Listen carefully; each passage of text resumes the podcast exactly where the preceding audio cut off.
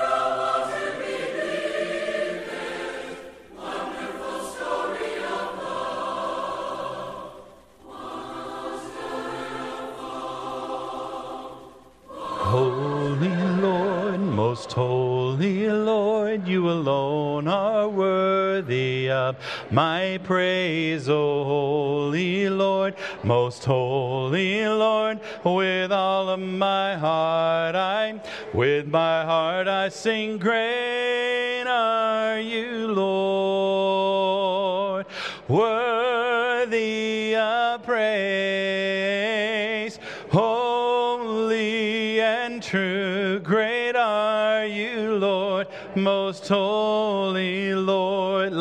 sing. Holy Lord, most holy. Come on, ladies. Are worthy of my praise, oh.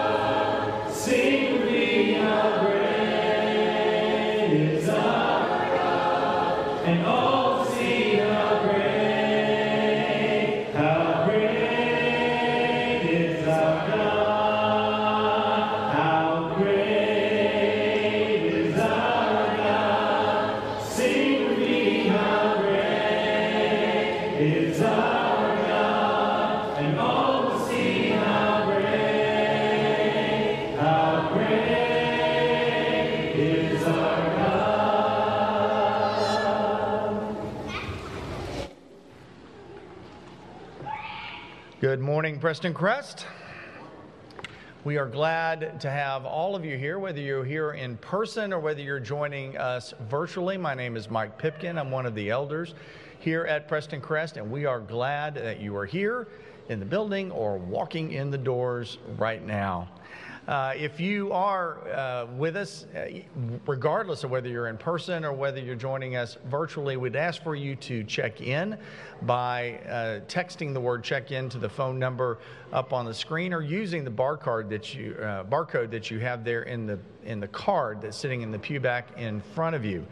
Um, visitors especially we're glad that you're here we ask that you register with us so we, we know that you've joined us and if you are a first time guest here at Prestoncrest we'd ask that you take that card with you to the information center in the foyer. We've got a special gift for you. Also just want to remind all of our members how much information is available by texting the word me to the same number up on the screen. That, that gives you just all sorts of opportunities to learn more about what's going on here at Prestoncrest, to get an updated copy of the bulletin, but also uh, to look for opportunities to serve. Uh, we are thankful for a great night that we had last Sunday night, where we celebrated all of our kids going back to school. We had almost 300 who were here uh, for a time of worship that was uh, led in part by our, our kids in the not only in the youth group but also in the children's ministry third through sixth grade we then followed that up with a time of fellowship in the fellowship hall uh, with uh, pizza and, and just a, a lot of a lot of fun we are are grateful for a fantastic children's and youth ministry that we have here at Prestoncrest and for all, everybody that's involved with that and, and as we we go to our father in prayer in just a moment we're going to be lifting up uh, all of these kids, all of the teachers that we have here, not only in public and private schools, but we've got a number of teachers who are homeschool teachers.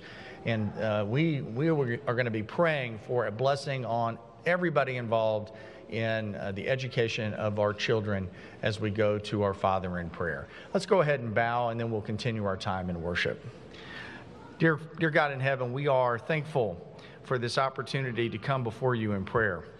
Uh, Lord, there are just many times that we are able to, to come before you, and we're thankful for the, the good things that are happening in our lives. And right now, we're thankful for all of our kids and for all of the educators that we have in our congregation. We ask your blessing on our children.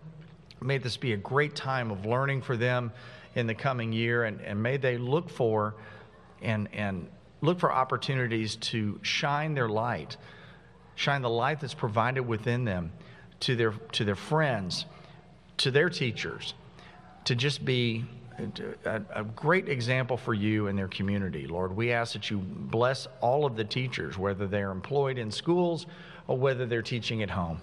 Uh, share that good news, share the, the learning and the knowledge that they have with these growing kids as they grow up in Christ. Uh, Lord, we also are thankful for times that we can come together and when we're in times of great need. Uh, we are, there, there are many in this congregation that are struggling with various things. They know what they are, and you know what they are. And Lord, we ask that your Spirit uh, fill them with peace and joy and comfort during these times. That that Spirit envelop them and carry them when they just don't feel like they can take another step. Lord, be with all of us. Help us to know that we are family. Lord, the theme of brothers and sisters throughout the New Testament is not, it was intentional, Lord.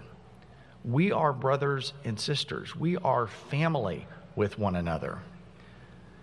Lord, help us to be as committed to this congregation of believers as we are to our families. And Lord, if we need help being committed to our families, help us do that as well. We love this perfect plan that you provided for us. And we love your Son, who you sent on to walk on this earth to show us how it's done, to show us how to love, who died for us and who was resurrected on the third day that we may have hope and knowledge that that perfect plan will result in us being with you forever. We're thankful for that, Lord. Be with us as we continue this worship, may be pleasing to you. In Jesus' name we pray. Amen. Hear the word of the Lord from Psalm chapter 48, verse 14. For this God is our God forever and ever. He will be our guide even to the end. Let's continue our time in worship. I am a sheep and the Lord my shepherd, watching over.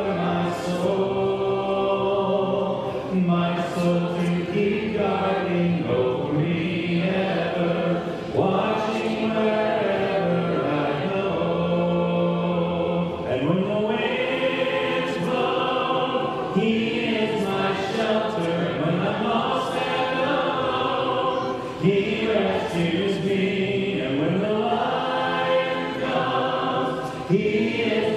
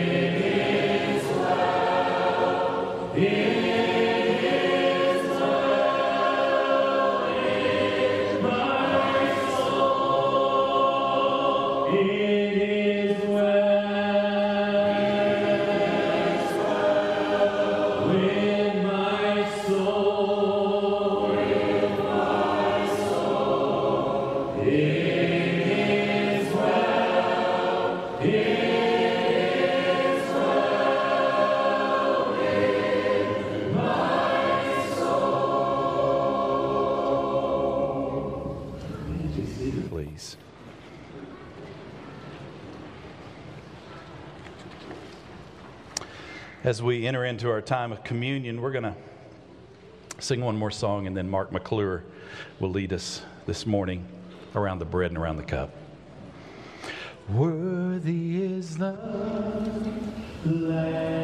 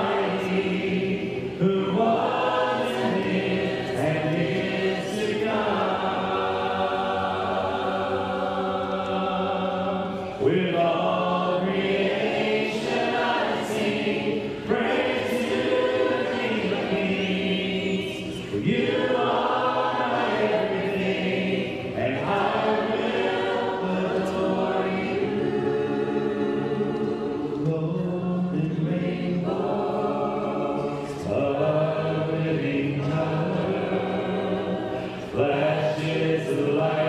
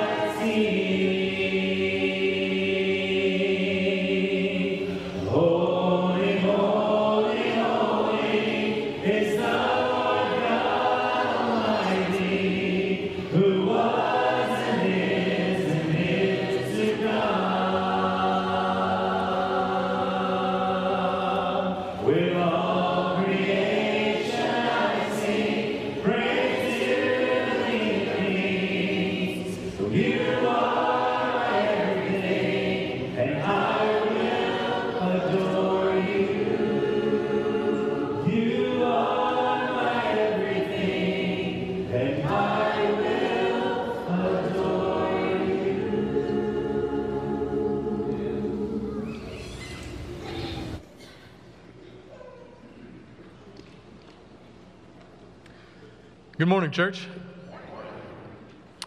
I've had the pleasure several times in my life of going scuba diving. And uh, if you've never been, it's an amazing experience. Uh, 30, 40, 50, even more feet below the surface of the water, uh, experiencing a, a, a whole new world uh, than we can see from the surface. Uh, brightly colored coral, uh, an amazing variety of fish, uh, maybe even sharks. Uh, but it's an amazing experience, and it's all made possible by a tank of air that rides on your back. Without that, you wouldn't be able to have the, the same experience. You wouldn't be able to spend the amount of time uh, down under the water without that tank of air. That tank of air is, is literally your source of life. Uh, underwater, breathing equals living. Humans can't survive underwater without air. And just like humans underwater, we as Christians are living as aliens in this world. This is not our home. We're just passing through. And if you find yourself struggling at times, um, it's because this isn't where you're meant to be. This isn't what you were truly designed for. We were designed to be with our Lord and Savior. And this world is broken. So, just like when you're underwater, you need that source of air. You know, breath and air has been key to our life since the beginning. If you look at, at Genesis chapter 2, um, the Bible tells us that the Lord God formed the man of dust from the ground and breathed into his nostrils the breath of life, and the man became a living creature. It was a key from the beginning. In Job chapter 33, it says, The Spirit of God has made me, and the breath of the Almighty gives me life. And Jesus continued this idea um, when he gave his apostles and his disciples the gift of the Holy Spirit. In John chapter 20, it says that he breathed on them and said to them, Receive the Holy Spirit.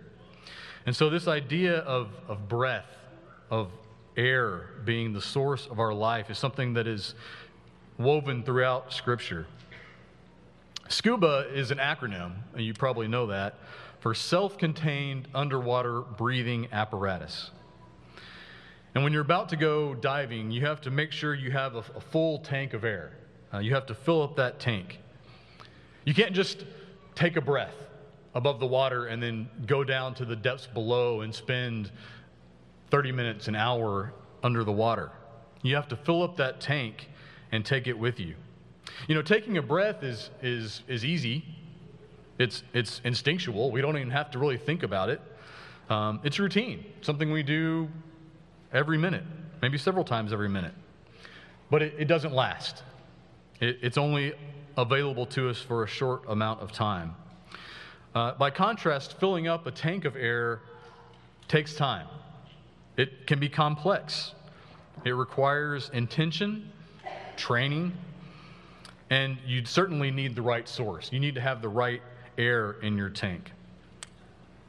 You know, when Jesus instituted the Lord's Supper uh, there in the upper room in, um, in his last days before he was crucified, uh, that's captured in, in several of the Gospels.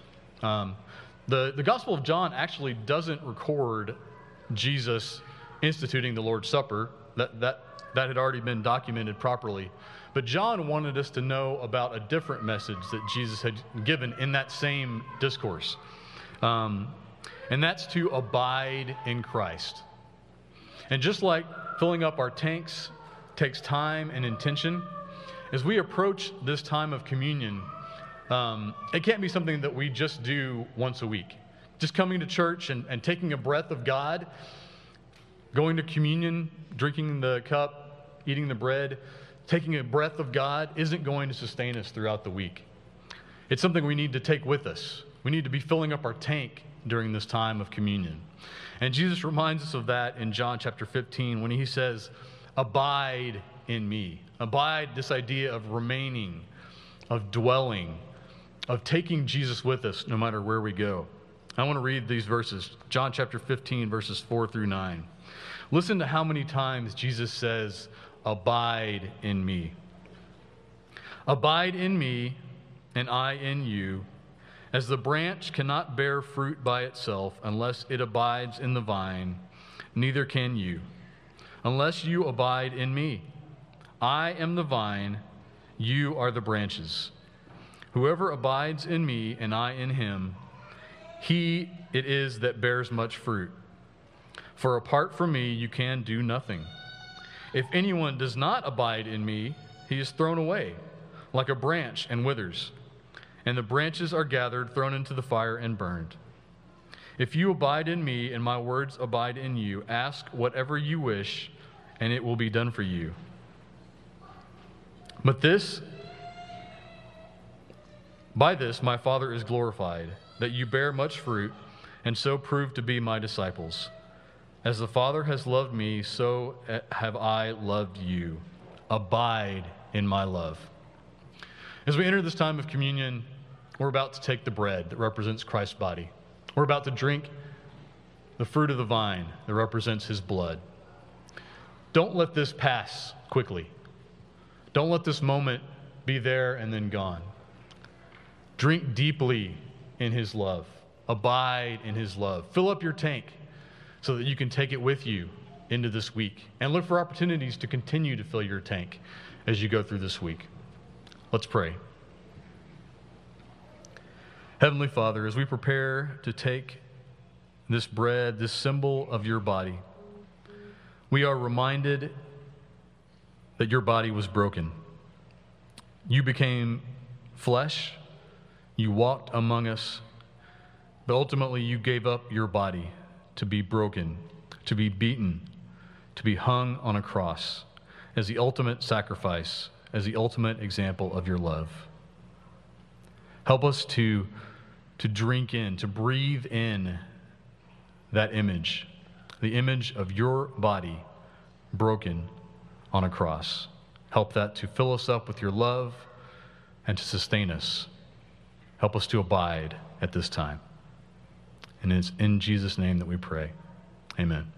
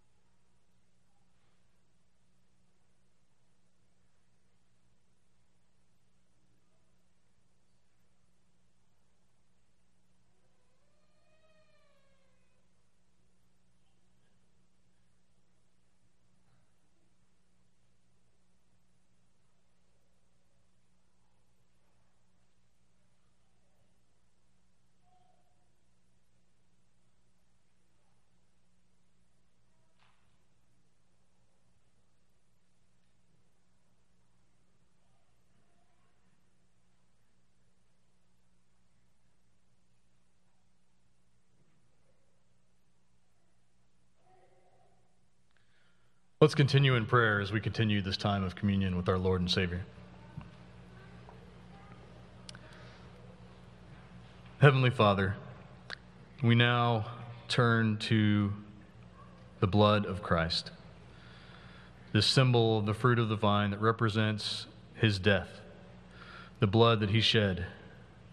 God, blood also has been a, a symbol throughout the history of time sacrifice, the ability to substitute the death of one for another. And God, so we come before you now as those that don't deserve to abide in your love. We don't deserve to be grafted into the vine, to draw from its power, to breathe in the air of the Holy Spirit. We don't deserve that, Lord. But yet, we are here because of the blood of your Son. And so we want to pause, to abide in this moment, to remember his sacrifice, that his blood washes us clean. If we accept that gift of the Holy Spirit, he lives in our hearts, and we take him with us. We take you with us wherever we go. And it is because of the blood of Jesus. And we pray this in Jesus' name. Amen.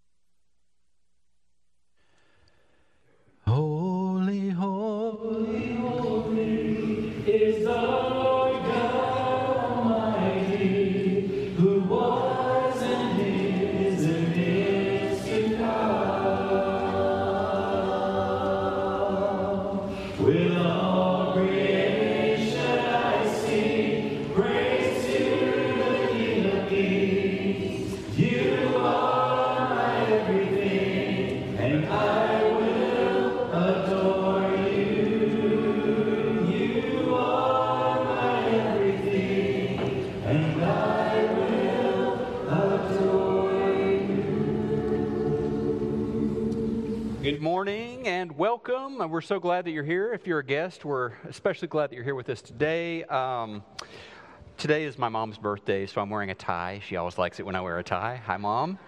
Um, so that's cool. It's kind of neat how the how the world shrinks. You know, she's watching online and I was texting Betty Beal, one of our members today, who's in ICU up in Plano, just how are you doing and stuff. And she's with us right now, too, watching online. So, hey, Betty, and we're praying for her. But I love this community that we have here um, and how technology can make it so the world so much smaller. It's so good. Uh, if you want to give this morning, you can give online through uh, our website, through church teams as well, which is the texting app, or you can just drop your contribution in the box out in the foyer.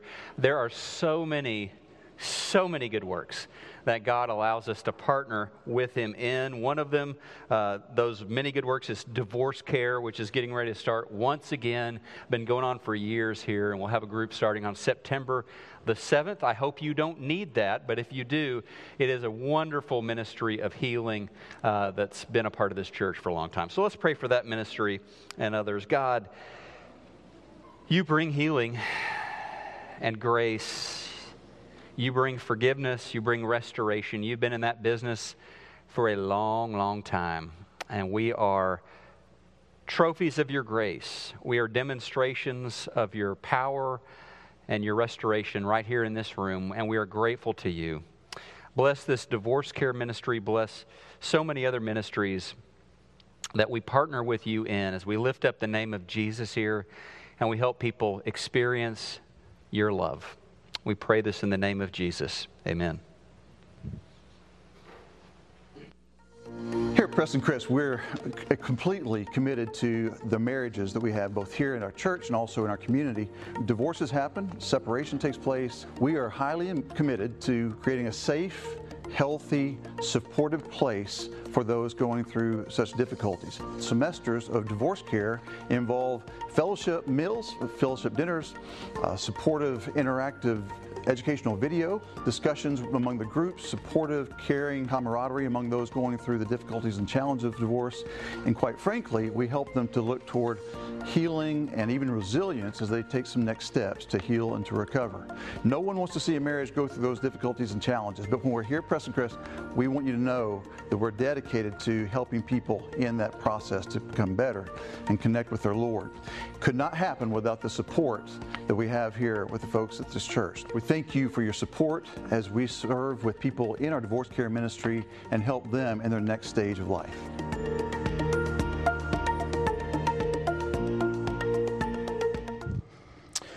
Hey, some folks have asked me recently about our giving to Ukraine, and that is still an option, obviously online. It's one of the drop down options if you give online. But if you want to write a check, uh, I know we've, we've kind of talked about World Care and things. This is still an ongoing option for you to give to. We have people in Ukraine that we are, that we're working with trying to make that situation better. So if you do give and drop that in the, drop a check in, just make sure you write Ukraine in the memo line. Hey, we have also got a couple of quilts that we're tying knots for today, so please stop by the table, tie a knot in those quilts, and say a prayer. Take these names with you this week Carrie Vega and Nancy Blanks, both asking for prayers for peace and for comfort. Now, let's do that, church, as a family. As a family.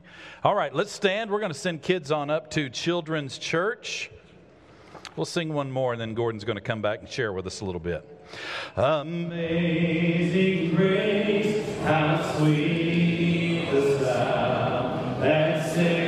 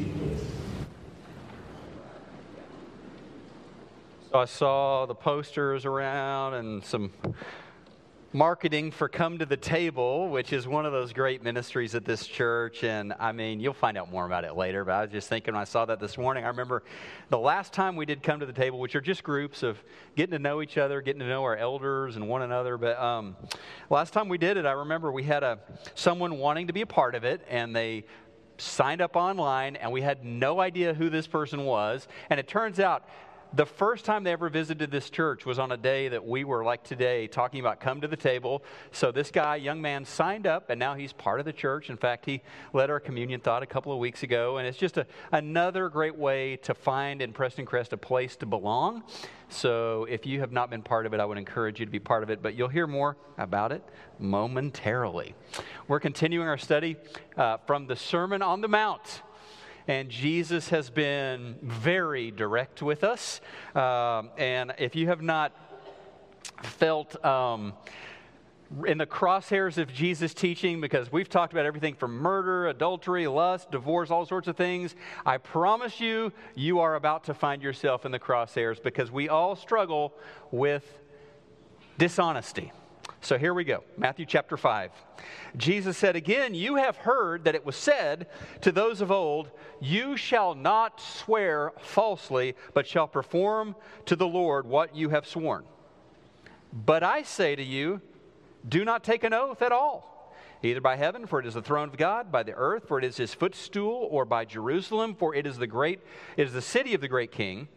And do not take an oath by your head, for you cannot make one hair white or black. Let what you say be simply yes or no. Anything more than this comes from evil. And so we have heard Jesus calling us to raise the bar. Uh, to want more, to desire more than just a facade of faithfulness just surface level spirituality, but to go deep with Him, connect to God with Him, and to line up with His kingdom and His will for our lives. And that's, again, what He's calling us to do in today's text. Once upon a time, there were these college students, university in the northeastern United States, three seniors, three freshmen. They were getting ready to go on Thanksgiving break and so they went, this is what you do in the Northeast, they went to the train station to catch that Amtrak home. And the three freshmen got in line at the ticket window and bought a ticket for each one of them. The seniors, though, the three of them only bought one ticket. And the freshman, a little bit confused, said, Whoa, you only bought one ticket? And the senior said, Watch and learn. Watch and learn. They boarded the train, and the freshmen were kind of amused when the three seniors crowded into one of the bathrooms as the train was rolling out of the station. When the conductor went through and knocked on the bath- bathroom door, the seniors simply cracked it and held a ticket out the door, and the, the conductor went along. And the freshmen were like, aha, that's brilliant. Great way to save money. So on the return trip, they all show up back at the train station to head back to college. This time, the three freshmen only bought one ticket amongst themselves, and then they watched as the seniors bought zero tickets. What's going on? They asked the seniors, and the seniors once again said, Watch and learn. Watch and learn. They got on the train. The train began rolling out of the station the freshmen all crammed into one bathroom on the other side of the, of the hall the seniors crammed into the other bathroom. And then quietly a couple of minutes later one of the seniors slipped out of the bathroom they were sharing knocked on the freshman bathroom door and said ticket please. That's how you do it. We have elevated deception, dishonesty to an art form. And uh, Jesus is addressing this culture that, just like in the first century, we still have today. We've gotten really good at deceit. And Jesus says, hey, how about this? How about when you say yes, you mean yes? How about when you say no, you mean no? How about you just say things in a straightforward way? God's people should be known as truth tellers, Anything beyond that is not of God, he said. Anything beyond that is of the evil one. And so, I would ask you for a show of hands who has never in this room told a lie, but I would not want to tempt you to lie once again. We have all told lies. Actually, there is a group at this church that has not yet told a lie. They are in the nursery, they have not yet learned to speak, right? But once they learn the word no, they're in trouble. Did you bite your sister? No. Did you forget to brush your teeth? No.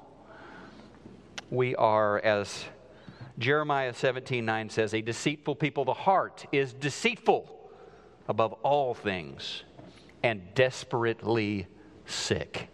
It is part of the sin sickness that we as humans experience, our deceitfulness. Reminds me of the preacher who was going to preach on honesty the, the next Sunday. And so he told the church, hey, for homework, I want everyone to read Isaiah chapter 67 to prepare for next week.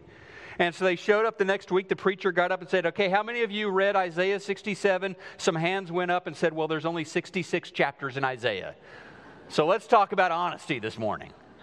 It is something that we all struggle with. And so to unpack this text, we need to see what Jesus is saying, what Jesus is not saying, and then, and only then, we'll talk about how does this apply to us today. So, a number of interpreters have made this text primarily about swearing or oath taking. Christians should not ever, according to Jesus, take an oath. Not if you're going to be on the witness stand at a trial. Uh, some have said you shouldn't even pledge allegiance to the flag. That is another oath. Christians should not take oaths. The problem, well, there's a couple of problems with that. One is the New Testament is full of oaths. In fact, we could just look at the Apostle Paul. And sprinkled throughout his writings, he uses the, the language of swearing an oath. Like Romans chapter 1, verse 9 For God is my witness, whom I serve with my spirit in the gospel of his Son, that without ceasing I mention you. So I swear, with God as my witness, I pray for you guys. I mention you in my prayers. From 1 9 to chapter 9, verse 1, he says, I am speaking the truth in Christ. I am not lying. My conscience bears me witness in the Holy Spirit. Once again, the language of oath taking. Galatians 1 20, in what I am writing to you before God, I do not lie. Uh, Paul also said in 2 Corinthians 1.23, I call God to witness against me. It was to spare you that I refrained from coming again to Corinth. And then to his friends in Thessalonica, 1 Thessalonians 2.5, you know we never used flattery. God is our witness. So Jesus must mean something other than uh, this text being about a categorical imperative that we will not take oaths or swear as Christians. But given what he said in chapter 5 and given what James said in James 5:12, we should not take oaths if we can avoid it. We should not throw these around to accent points that we're making or to fortify our pl- promises or pledges to people. That should be unnecessary to us because we are simply people who speak the truth. Now, let's roll back as we've done throughout this series to the first century. Who is Jesus talking to? How did this apply in their lives? Um, if Deception is an art form. He had some Monets and Van Goghs in the audience, and they were some of the spiritual leaders of Israel. They believed that it was possible to carefully craft a promise or to construct some phraseology so that you weren't telling the truth, but it sounded like you were. And if you said the right words, you were not actually sinning. So you could deceive without sinning. That was going on. That was commonplace. Like you could create some semantical, tra- uh, semantic trap doors in the language so you could lie without lying. That's kind of what was going on. So we've got the Ten Commandments, and you may think, well, this is about not bearing false witness. Yes, it was more about the third commandment, which is not to take the name of the Lord in vain. And so, this prohibition against misusing the name of the Lord's, it was widely held that you could state something or you could promise something, and as long as you did not use the name of God, it wasn't binding. It didn't have to be true. Once you say something like, I swear to God, then you have to be 100% honest. Then that promise or that oath or those words you say are binding. There's no wiggle room there. And so, what did they do? They made these oaths, they made these pledges, these verbal flourishes as spiritual sounding as possible as religious and holy as they could construct, but they didn't use the name of God, so they believed it wasn't binding. For example, Jesus says in verse 34 they would swear by heaven. God's throne, not the name of God, God's throne, piece of furniture. Uh, they would swear by Jerusalem, a city, the city of the great king. Uh, they would use all of this language to sound like they were swearing by God, but really they weren't. It was a city, it was a piece of furniture. Um, since God's name wasn't technically being used, they were off the hook. At least that was the thinking of the day culturally speaking, moving it up to right now, the year 2022, uh, we, we dispense with all of the artistry. We just flat out use the name of God or misuse it. OMG. Or I swear to God, this is what happened. Or God, those are the best breakfast tacos I've ever had. We misuse the name of the Lord with regularity in our culture, and we don't even flinch. So, as crazy as it sounds what they were doing in the first century, it's really even worse today. A lot of folks have no problems using the name of God to emphasize a text or a tweet or something they're saying, right? Um, the Lord gets back to the heart of the matter, which is our hearts. In the Sermon on the Mount, the people of God just need to be truth tellers. Need to tell it like it is. So that diverges with the popular culture now, and it did back then as well. And it makes us salt and light. It makes us different. When I was praying in this auditorium Thursday afternoon last week, I was praying that we would be a, a congregation of influencers, not in the Instagram sense of the word, but in the salt and light sense of the word, that we would be transformative people in this culture. And telling the truth is one of the ways that we do that. By the way, Notre Dame did a study a while back on truthfulness among Americans, and they determined that on average, we Americans tell 11 lies a week. Wow. So we have a problem with the truth, don't we? So let's just talk about look, nothing I'm about to say is going to surprise you because unfortunately, we are well versed in the ways of dishonesty, but here are some common types of deception that we encounter, that we participate in. One of them just telling a lie. You know, that's the first thing we probably need to talk about. Just flat out lying, stating something to be true that we know is false. Tax return. Putting information that's not accurate. Actually, that's kind of swearing because you put information that's not true and then you sign your name. I promise this is true. Wow. Um, telling the officer who pulled you over, I had no idea I was speeding, officer. Yeah, you probably did. You probably did. Um, how about exaggeration? Another form of deception. Overstating something for emphasis, overstating something to impress someone, uh, boasting about past accomplishments, making grandiose claims, using words like always and never, big generalizations about groups or situations that happened.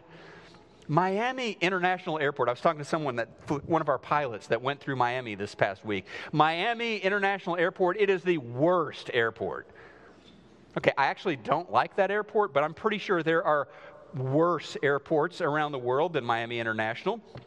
Um, flattery, another form of deception that we use. Flattery is using excessive, these aren't necessarily untrue things that we say, but it is excessive praise for someone or something in order to get what we want, in order to impress the boss, in order to get invited to that party, in order to get in good with somebody, giving a compliment to someone. It may be true, but it is not genuine. It is not sincere because I'm saying it in front of them, but I would never say it behind their back. Um, it's manipulative, right? How about misleading statements? This is so common. Misleading statements. You're sharing part of the story. You're sharing selective information to get people to think a certain way. Again, the words can be true, but the intent is dishonest. It's like uh, an internet provider that we had they promised us, our home internet provider, that we would have, have speeds of up to 25 megabits per second, which, by the way, is not that fast. We never, David, we never even got close to 25 megabits per second. We would measure, and it's like, we're getting three today. But, but that phrase, up to, uh, technically, they're telling the truth. It is theoretically possible that we're going to give you 25 megabits per second, but it's not going to happen. Misleading statements abound in our world. By the way, we could have done this whole thing on different kinds of dishonesty just looking at people's resumes this morning. You talk about little hotbeds of deception, uh, from fabricated lies to exaggerations to misleading statements. Uh, it's all in there. Finally, hypocrisy, which is a big one today. It was a big one in Jesus' time as well. It is stating one thing while actually believing something else and behaving in a different way as well. I, I was thinking this week we could do a lot of examples of this. I was just thinking about, you know, the celebrity that travels the world uh, talking about the environment, you know, uh, global warming or, or whatever that cause is connected to the environment, and it is their cause. Now they go around to these engagements in their Gulfstream private jet, and when they get home, they drive their Hummer around town. It's like they have a carbon footprint the size of Godzilla, but their cause is talking about the environment. So we have hypocrisy, we have all of these kinds of deception built into our culture. The words can be technically true and can be very deceitful. Proverbs chapter 26, verse 23 smooth words may hide a wicked heart, just as pretty glaze covers a clay pot. The conclusion Jesus gives us is to be honest. Let your yes mean yes, your no means no, and there will be, let's be clear, a cost to this. Yes. If you tell the truth, it will cost you something from time to time. That's why we are so deceptive. Because we want to make it easier on ourselves. Ann Hibbard once wrote A test of character comes when being truthful endangers what you want. So, in this situation, if you tell the truth, is it going to help you or hurt you? If it's going to hurt you, a disciple tells the truth anyway. All right? A friend of mine, elderly sister in Brazil, Isla's going to know who I'm talking about. Love this lady. She and her husband have been married for decades. They have three kids. They have a bunch of grandkids. She told me one time, Yeah, of our three kids, Gordon, uh, the second child, it's not my husband's, and he doesn't know. We've been together for 40 something years. My husband does not know that child number two is not his, and I can't tell him. And I urged her, I pled with her for the sake of their relationship and, and their community as a couple. Tell him the truth. No, he's going to leave me. She was afraid of the cost. He won't leave you. He loves you. Be honest with him. I don't know if she ever told him the truth about that. That's her story to tell, not mine. So I'll leave that up to her. But is there a risk to being truthful? Yeah, sometimes there is. Sometimes there is. But when we are not truthful, there is always a guaranteed cost. Community is damaged, relationships are hurt, churches are damaged, workplaces are damaged, marriages are hurt. When we weaken the bonds that hold us together by being dishonest with each other. So let's go back to oath taking for just a second. Taking an oath, swearing an oath. The very fact that, that we have to do this in our culture, that we have to make someone swear. Now, now, what you're about to say is the truth, the whole truth, and nothing but the truth. The fact that we have to do that tells us a lot about our hearts. Deceitful above all else. You know, years ago, when Isla and I were together enjoying a romantic dinner, and I looked into her eyes, and for the very first time I said, Isla, I love you. Man, I'm glad she didn't whip a Bible out of her purse and say, I'm going to need you to swear that under oath. You know? we shouldn't need to do that.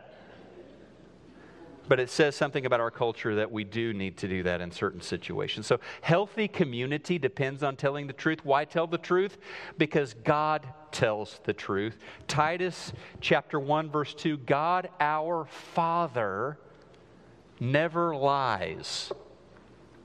God our Father never lies. You know, you do a DNA check, right? You may have done this before, and you can see who your relatives are by tracking DNA do a spiritual DNA check. You'll, you'll know if your father is God by seeing, are you a truth teller or not?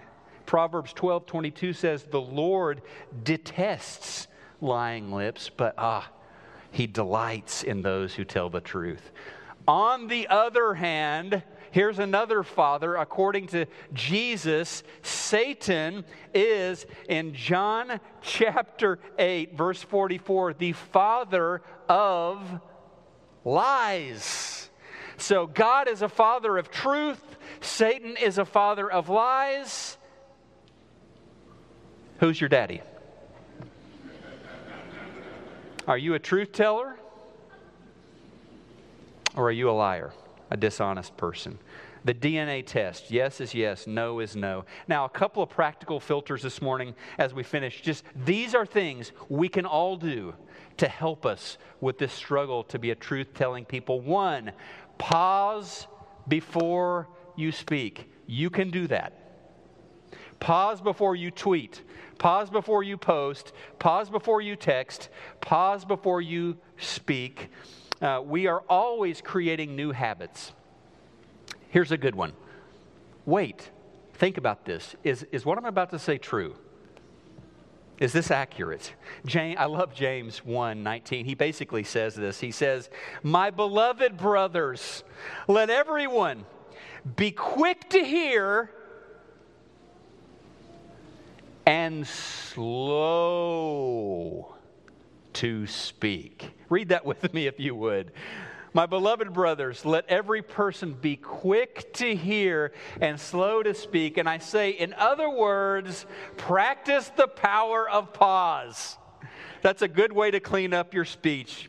And he goes on to write, and this is strong. He says in verse 26 If anyone thinks he is religious and does not bridle his tongue, but deceives his heart, this person's religion is worthless. What does a bridle do to a horse? A bridle controls and guides that horse to the destination you want it to go. What does controlling your tongue do? It guides and controls your way forward, your relationships, your destiny. So pause. The second filter is ask this question Is what I'm about to say or what I'm about to tweet, is this helpful or hurtful? Does this bless the other person or does this belittle the other person? Um, there are people who think, well, the Bible says to tell the truth. It says to be honest, and they go from that to weaponizing the truth. There is no love, there is no grace, there is no wisdom. They're just firing from the hip. They're saying true things, and they're injuring people left and right. The Apostle Paul says, No, no, no, no. That's not the way disciples work. If they're growing to be like Christ, he says in Ephesians 4:15, we will speak the truth what? In love.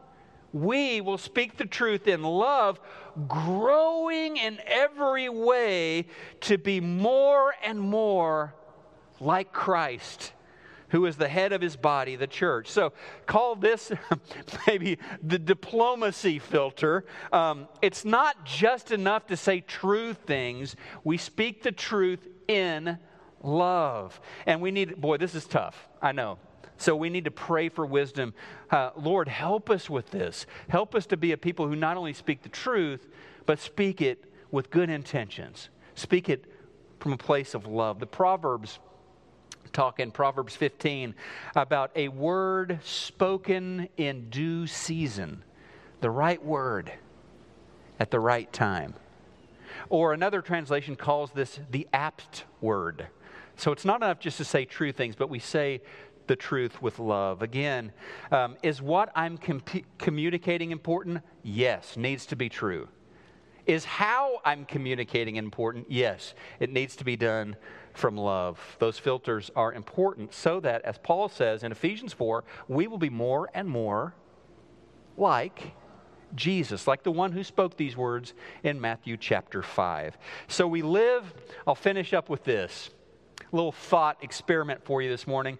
We live in a time of crazy stuff out there, right? I mean, it's like uh, more than ever before, because of social media, we are exposed to outlandish and preposterous things all of the time. And I would suggest to you, hopefully, you don't run out. Hear me out on this. I would suggest to you that Jesus said some pretty outlandish things. Jesus said some things that at face value were preposterous. I will be arrested. I will be murdered. On the third day, I will raise from death to life. May not sound crazy to you today. We celebrate Easter every year here, but those people who heard it must have thought, man, what's this guy talking about? They got a lot less outlandish sounding when after the third day, that tomb was empty, except for some neatly folded up grave clothes. Sounded a lot less preposterous when Jesus appeared in person to more than 500 people. Some people saw him, some people shared dinner with him. Some people had Jesus cook breakfast for him by the Sea of Galilee after his death and resurrection. A lot of these disciples had Jesus personally instruct them. It's interesting, isn't it? Pretty much worldwide, Jesus is considered one of the greatest ethical teachers to ever live, one of the greatest instructors on morality in the history of the world. But I would ask you this if the world thinks this, how could you deny his claims about the death, burial, and resurrection? Wouldn't he be one of the greatest liars? In the history of the Lord to make such preposterous claims if they were in fact untrue? But they weren't untrue. He told the truth. As hard as it was for people to believe when he said those words, he was arrested, he was crucified, and on the third day he was raised from death to life. And he is the way, the truth, and the life. This morning, if you need to give your life to Him, Jesus always tells you the truth. And He tells you that He came to save, not to condemn the world. John chapter 3. He wants to save you. He wants to redeem you. He calls you to be his disciple. You can follow him today. Put your faith in him and put Jesus on as your Lord and Savior today. Maybe you need prayers. Mike will be down here to pray. I'll be down here to pray. You can pray with someone around you this morning. We are a house of prayer here at Prestoncrest. We would invite you to respond to God if He's put something on your heart to pray about today. Um, if you want to talk to us about becoming a member at Prestoncrest, feel free to do that as well. Let's worship our wonderful God and Savior right now as we stand and sing together. Had it not been the Lord who was on our side,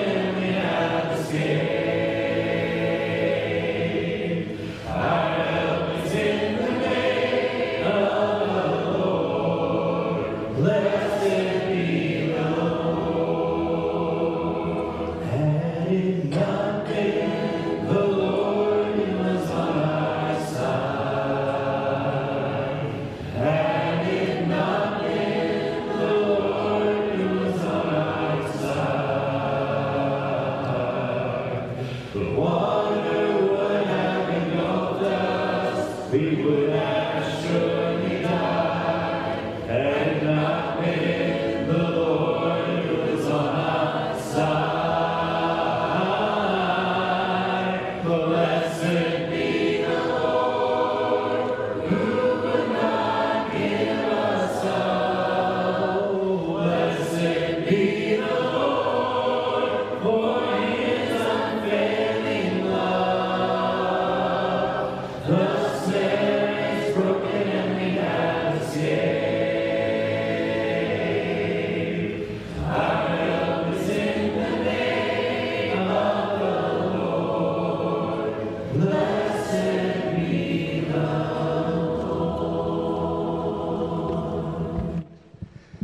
be seated for just a moment. Thank you, Gordon. Thank you, John Scott, for wonderful worship. Thank you, Mark, for uh, the great words around the table. Uh, we are glad that everybody was here this morning. I am not exaggerating when I say that you're missing great things on Sunday nights if you're not here. I am not misleading you when I say that we have great worship, we have great singing, and we have great messages from the Word. So, your test out your windshield wipers tonight if this alleged rain makes it in this afternoon and join us again tonight at six o'clock as we have another lesson from the study from uh, the book of ephesians paul's letter from uh, to the ephesian church uh, Gordon mentioned it just a moment ago. Uh, we've got the sign up table for Come to the Table out in the foyer right now. When someone comes to your home and sits at your table and breaks bread with you, your relationship is forever changed. Come to the Table is a great program that we've been doing here at Prestoncrest for many, many years. It gives our members a chance to get to know each other better. Participants will be placed in multi generational groups hosted uh, originally by a Prestoncrest elder and his wife, but these groups meet together over a four month period either in each other's homes or some other place where they can share a meal. Our young adults are encouraged to sign up with a friend as well. This is a four month commitment. And so when you're signing up, you're saying that you're going to be able to participate, if at all possible, with the other groups. This is such a great opportunity to get to know elders here at Prestoncrest as well as other members. So if you're interested, signups can be done using the QR code in the bulletin, the sign up sheet in the visitor center, or by calling the office. But sign up sheets start today and end next week. So we're going to have this for one week only. Get signed up if you're able to do it. Let's stand as we conclude our service and, and say this verse with me from Ephesians chapter 4, verse 15. Speaking the truth in love, we are to grow up in every way into Him who is the head, into Christ. And the church said,